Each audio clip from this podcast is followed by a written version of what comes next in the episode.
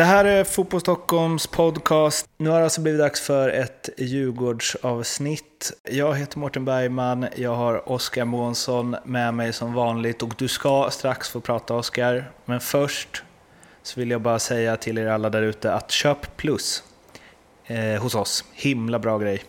Nu kan du få prata. Mm, då börjar jag väl med att stämma in där.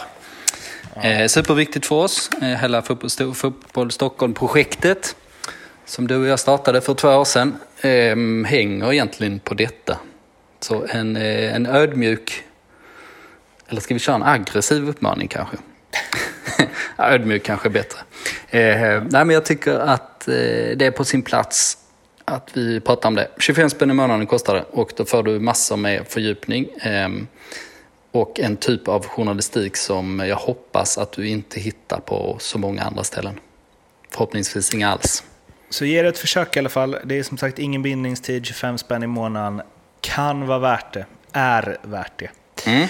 Och om jag ska liksom elda på lite till här, varför eh, de ska stödja just oss, så kan jag väl nämna att jag är snart inne i det här polisträsket igen. Det händer saker där. Det var ju eh, dominerande ämnet förra året och vi väckte ju rätt stor uppmärksamhet när vi eh, genom våra granskningar om Eh, polisens eh, ifrågasatta metoder, kan man väl kalla det. Eh, men vi är på den där bollen igen och det kommer nog hända intressanta saker den närmsta tiden. Så är det. Nu ska vi dock prata om en punkt jag verkligen eh, tycker om på eh, idéstadiet eller på körschemastadiet. Kärleksfulla Djurgården.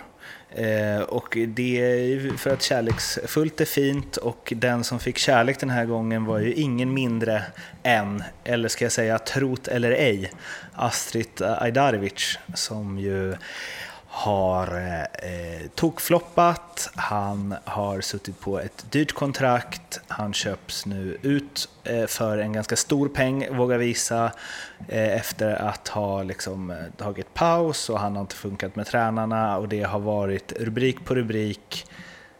Eh, och vad händer då? Jo, alla Djurgårdssupportrar bara överöser honom med eh, fina ord.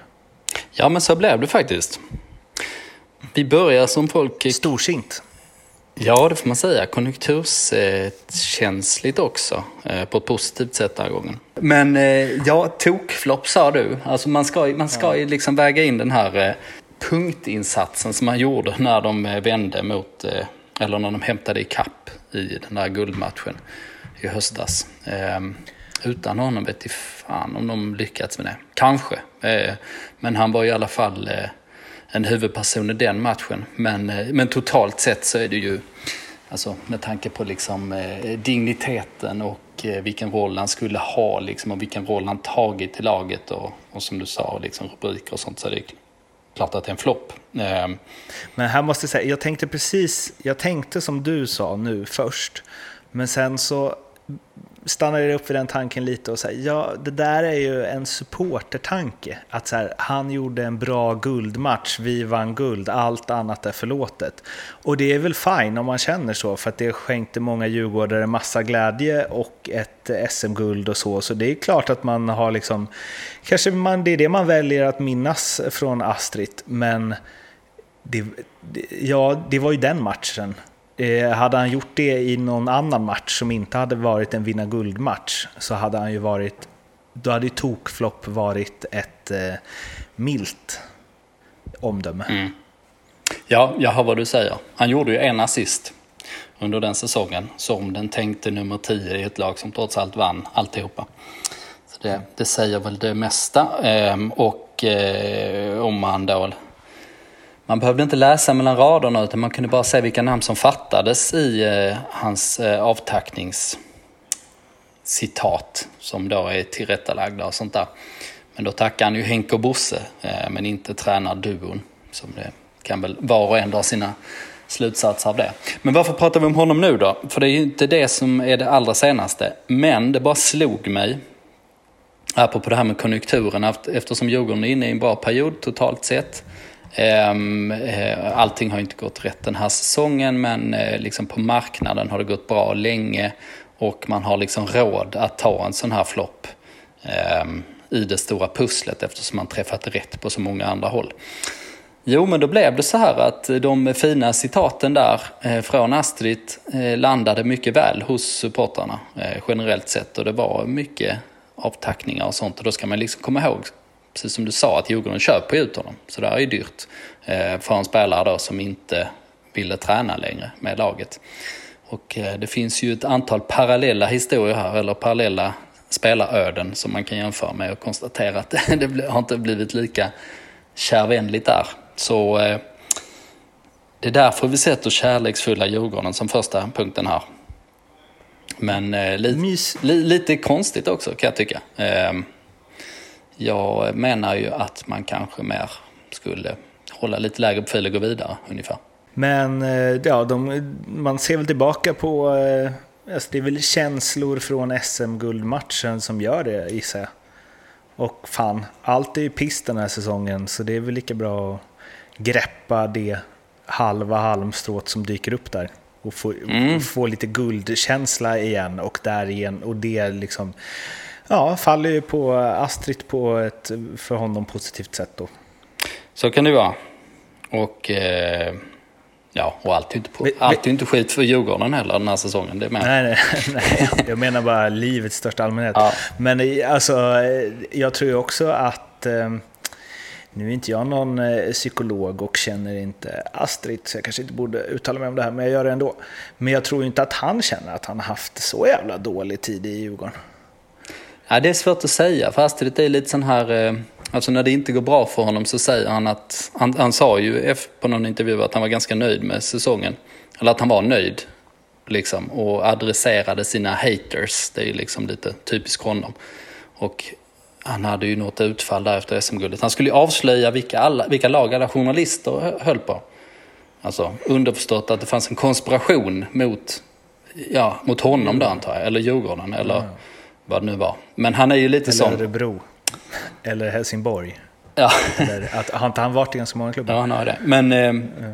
Eh, men det är ganska många spelare som är på det här sättet. Ehm, det är väl lite Zlatan-skola där, att man, eh, när det inte går bra så säger man att det gick mycket bra. Och när det går väldigt bra så säger man att jag kan mycket mer. Ehm, det, det, det ligger väl någonting i det. Men eh, nog pratat om det. Ehm, Astrid kanske hittar en ny klubb och ja, kommer han bara i form så skulle han ju bara kunna blomstra någon helt annanstans när han liksom får kanske får den här eh, fria rollen som han vill ha och som han eh, mår bäst av. Spontant känner jag ju att vi kanske ska sätta tänderna i det där någon gång. Mm. Alltså den där listan. ja, den... Eh, ja, vi får... Det hade varit kul. Ja. Här är hela listan. Den hade varit en intressant ja. publicering. Jonas Hansson, Kalmar FF. mm. Precis, fan jag har ju hela listan alltså. Jag kanske... Ja. Borde bara... Ole Törner, absolut inte MFF. Ja, exakt. Vi borde kanske... ja, fan vad det hade varit kul att röja, röja allting. Ja. Men men. Det är en annan podd. Nu ska vi prata om eh, taktiken som eh, inte räckte till mot Elfsborg och då får man ju ändå ha med sig att Elfsborg är ju inget eh, dåligt lag. Eh, så inte räckte till. Ja, det beror på vad man har för förväntningar på Djurgården. Ja, men jag tyckte det var lite intressant när vi eh, satte upp det här schemat för att vi tog ju, vilket vissa läsare kanske redan sett, men vi tog ju hjälp av eh, Daniel Angergård som är en eh, ung och eh, lovande Tror jag åtminstone. Eh, men en, det finns en ambition i vart fall. U17-tränare i Örebro SK. Det är lite som när man har varit på dejt och någon frågar hur det var och man säger jo, hon eller han var snäll. Ja. det finns ambition i alla fall. Ja. Vi kanske ska ta in, han har ju liksom analyserat taktiken, vi kommer till det, men det hade ju, vi kanske ska ta in någon som är unga tränare, analytiker för att faktiskt reda ut huruvida vi kan använda att han är talangfull i framtiden. Ja, Så att rätt blir rätt menar jag. Mm. Det kanske ligger, ligger något i det. Ehm, men eh, han driver ju den här eh, Möt fotbollstränare-podden. Möt fotbollstränarna. Eh, Youtube-kanal också. Som jag gillar och som jag tror att alla som gillar fotbollstaktik är intresserade av. Och eh, så mycket kan jag åtminstone, det kan gå, gå i god för att eh, Daniel är ett lovande ämne i den kategorin. Eh, för han lyckas med en sak som, som många i vår bransch sällan lyckas med tycker jag. Att man ställer öppna frågor och låter alltid gästerna vara i centrum. Den känns ju säker i vart fall. Daniel Angergård eh, gjorde alltså den här analysen som vissa kanske har läst. Och eh, det som var intressant som sagt var ju att den här matchen var jämn. Eh, det var eh, lite fördel Djurgården kan man väl ändå säga. Ehm, men när han bröt ner den så tyckte han ju att det var liksom Elfsborg som hade lyckats bäst med taktiken. Eh, de grundläggande sakerna. Så jag tänkte vi ska gå in på de punkterna. Kör. Mm. Eller ska jag, ska jag servera Ja, det punkt tycker jag. för punkt? Okej, då börjar jag. För långt lag med 4-4-2. Mm, det var eh, en första spaning som eh, Daniel gjorde där, att, att Djurgården spelar ett rakt 4-4-2. Och eh, risken då är ju att man blir för långa. Och eh, då är det ganska lätt att spela in i mellan lagdelarna om man är helt raka och långa samtidigt. Och Elfsborg hittar då in på spel yta 2. Som alla tränare vet vad det handlar om. Men, ja, vet du vad det handlar om? Ehm, spelyta 2, eh, alltså mellan eh, mittfält och backlinje, antar jag. Mm. All, Alltså alldeles riktigt. motståndarnas. Du kan din eh, moderna tränarlingo hör jag. Eh, för det är det det handlar om. Att man ska... Eh, den, det är en attraktiv yta där såklart. Att man spelar in eh, bakom mittfältet och man kommer med folk som är rättvända där. Och det lyckades då Elfsborg med ganska tydligt. Vilket illustreras på ett antal bilder i den här analysen. Ja, sen kom en liten analys som överraskade dig mig. Och då ska jag servera nästa. Ja. Att Djurgården joggade hem på omställningen som Jesper Karlsson gjorde ett, eh, ja, man får väl säga att han gjorde ett fint mål dock. Om, eh, om de, om, även om de joggade. Mm. Och vi har ju sagt, vi har ju liksom gått hårt på att Djurgården, är det något de inte gör så är det ju att de joggar i alla fall inte. Men det kanske var en uh, hommage till Astrid.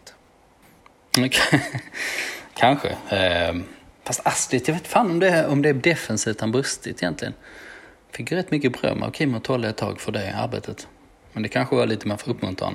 Eh, Jag gillar bara, jag gillar bara att han, jag vill att han ska jogga mycket. ja, du kanske har rätt också. Eh, hur, hur som helst så, eh, ja absolut. Vi har ju slagit fast att Djurgården aldrig joggar. Eh, och att det var liksom det som kännetecknade dem i fjol och det som är absolut konstant den här säsongen. Men här åkte man ju på en riktig omställning. Eh, och det tror jag stör Kim och Tolle väldigt mycket.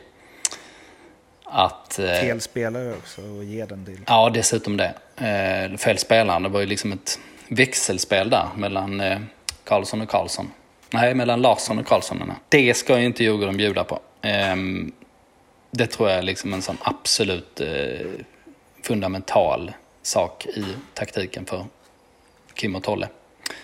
Men som du sa, det var ju hög kvalitet på målet. Ska bara, snabb grej, det har ju inte med Djurgården att göra men när vi ändå är inne på honom. 27 millar för Jesper Karlsson. Bra eller dåligt? Du sålde IFK Göteborg Jesper Thorlinsson, eller det snackas om det, att han ska gå för 25 millar. Det är ju eh, bra, Mm, får man ju säga. precis, men eh, ja, det är väl okej ändå tycker jag.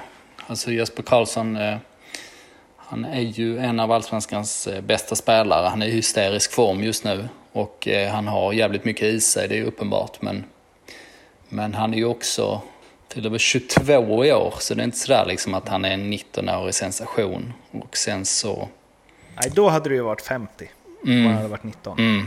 Så eh, nej, men det är kanske ett hyfsat rimligt pris också. Elfsborg har inte varit de som sålt dyrast heller. Eh, och sånt där påverkar ju. Det var ett tag sedan Elfsborg var ett topplag. Och sen så vet jag inte, det kanske bara är min magkänsla där, men eh, alltså Jesper Karlsson, man får ju lite vibbar av att han är ganska naiv som person sådär liksom. Ehm, så jag tror han är lite behov allmänt av att mogna innan han är liksom redo att skjuta iväg ordentligt. Men eh, ja, det kan, eh, det kan vara fel också. Det kan vara min, min magkänsla som, som lurar mig bara. Men Ja, okej okay ändå va, under coronasäsong, eller vad säger vi? Ja, det får man säga. Elfsborg pressade väl, men Djurgården kom ändå till chanser, ofta på fasta. Nu bakar jag ihop två serveringar igen. Mm, det var en bra övergång. Ja, Elfsborg pressade väl ganska länge. Alltså att man styrde, man styrde Djurgårdens backlinje tydligt ut på ena sidan och man hade ett eh, närmast man-man-spel på de defensiva spelarna så att Djurgården inte kunde få igång sitt vanliga spel. Men med alla de här punkterna vi tagit upp så, ja men Djurgården, som du sa, de hittar chanserna och ja, då var det fasta den här gången som man skapade dem på. Dessutom bytte man ju till eh, 4-2-3-1 i andra halvlek för att Kim och Tolle eh, uppmärksammar uppenbarligen det här. Att man såg att man blev långa och att man eh, hade luckor mellan lagdelarna. Och eh, då kan ju lösningen vara, i ett 4-4-2, det kan bara vara att tajta ihop allting eh, så att man står väldigt högt med backlinjen.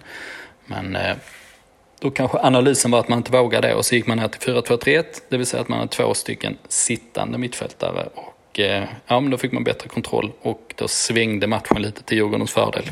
Och så hade de ju Ulvestad som mittback, ja. Just det. Ja, Men, den kan man ju också ta upp. Ja, den deras bästa spelare, en av hela allsvenskans bästa spelare, har vi ju eh, 12 att ta oss fram till. Ja, precis. Den bästa spelaren i laget på den, ja det är väl den viktigaste positionen från tvåvägsmittfältare. Som i sin tur ersätter den näst bästa spelaren i laget, Erik Berg. Så eh, ja, det är ett jätte, jätteavbräck såklart. Å andra sidan var ju laget ganska, liksom, det var inte mycket att skylla på i övrigt men eh, det är liksom, ja, om man ska, om man ska sammanfatta den här eh, matchen så är det ju ändå något slags styrkebesked. Alltså folk går ju därifrån med besvikelse, att man inte vinner på hemmaplan. Och det gäller väl alltid. Eh, det är liksom Men ändå möjligtvis så här. Som varit, som varit bättre än vad Djurgården har varit i år. Ja, så vi, vi kan väl inte lämna den analysen riktigt, men det känns ju någonstans hela tiden som att ja, men det kommer ju lossna för Djurgården. Och de kommer ta sina poäng. Um, det är svårt att säga att de... Det struliga är att det inte är jättelångt kvar av säsongen. Eh, så det gäller ju att den där eh, lossningen kommer innan säsongen är slut. Det hade ju varit att föredra får man säga. Men det, men det är ändå liksom eh, 11 omgångar kvar och det är en jävla massa att spela på. Och det är ju vidöppet vad det är för liksom från plats ja, två uppåt åtminstone. Och sen dessvärre dessvärre är det ju liksom samma sak till, vad vet jag, alltså plats åtta neråt eller någonting. Ja, nej men vi tror på Djurgården och eh, alltjämt och eh, det de behöver vilket varit eh, liksom, eh, ja men det har varit följetongen hela säsongen, det är ju att de behöver lite extra spets eh, där framme på ett eller annat sätt. Eh, och så fort det har lossnat lite för någon av de offensiva spelarna så har de vunnit matcher och annars har det gått liksom sådär lite, lite så halvtrögt ändå. Och nu har man ju gjort en switch som heter duga. Alltså om man räknar Mange som Astrid ersättare, vilket man skulle kunna göra. Ja, och det är väl eh, kanske det, den switchen. Det kanske räcker med det. Ja, men kanske. Han går in som tia nu. Um, han var ju... Ja, när han var Djurgården sist och när han var skytteligan då utgick han ju från högerkanten i en i en Robben-roll där han gick inåt hela tiden. Men han har ju varit tia där eh, och även lite sexa i eh, San Jose. Så han ser ju sig som en central spelare och eh, det är ju den nummer 10-positionen som de inte har fått igång. Och eh, allting tyder ju på att eh, Mange inte bara liksom fullt frisk och i bra slag utan att han också är jävligt eh, motiverad. Jag har pratat med lite folk eh, om, hur det, om vad som händer och sker på eh, Kaknäs. Och det är ju liksom, alla säger ju bara att Mange är, liksom, går runt och flinar och skitsnackar och, och, och drar igång saker och liksom bara sprider energi. Att han är liksom, ja, han är hemma verkligen. Kunde man ju se komma. Man kunde ju det. Han trivs ju. I Stockholm va? Överlag. Ja, han är nog den som har gjort liksom en eh, switch där mellan konkurrenterna som har trivts bäst på andra sidan får man väl säga. Ja, så kan det gå. Så kan det gå. Det var alltså det för det här Djurgårdsavsnittet. Vi finns på Twitter, Instagram, Facebook. In och snacka med oss där och prenumerera, prenumerera gärna på podden också. Så missar ni inga avsnitt. Vi hörs igen om en vecka tills dess. Ha det fint. Hej då!